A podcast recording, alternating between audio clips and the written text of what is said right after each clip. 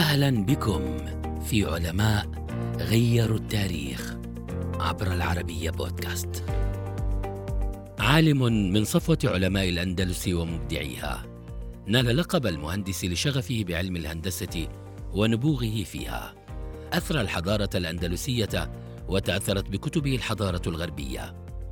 إنه العالم في الهندسة والحساب والفلك والطب المهندس أصبغ بن محمد بن السمح المهري المكنى بأبو القاسم.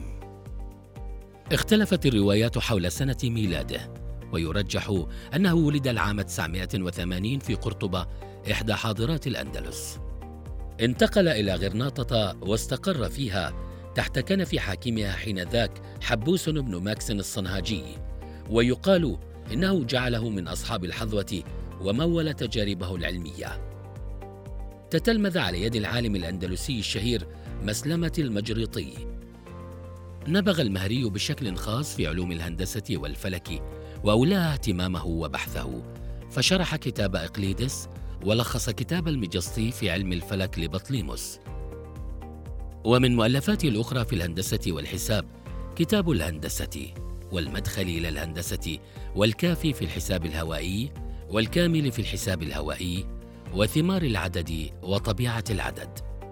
كما ألف كتابا في الفلك منها كتاب وضعه في جزئين على غرار كتاب الفلك الشهير السنت هند كما ألف كتابا عن الأسطرلاب وكتابا آخر عن عمل الأسطرلاب لم تقتصر أبحاثه على الجانب النظري بل كان له باع في اختراع آلات عدة منها آلة رصد فلكية أسماها صحيفة الكواكب السبعة.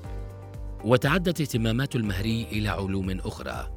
ووصفه المؤرخ صاعد الأندلسي في كتاب طبقات الأمم وقال فيه كان متحققا بعلم العدد والهندسة متقدما في علوم الأفلاك وحركات النجوم وكانت له مع ذلك عناية بالطب. علمه الواسع ومعرفته الفذة جعلت منه قبلة لطلاب العلم فتخرج على يديه عشرات الطلاب أشهرهم العالم أبو مروان المهندس.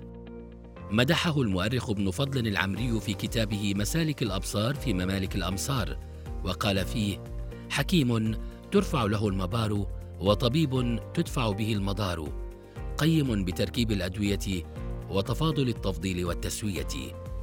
إلى غير ذلك من أسباب في علوم وحساب ونجوم وأمور كان بها يقوم. توفي في غرناطة العام 1035 ميلادية. تاركا وراءه بصمة لا تنسى في حضارة الأندلس.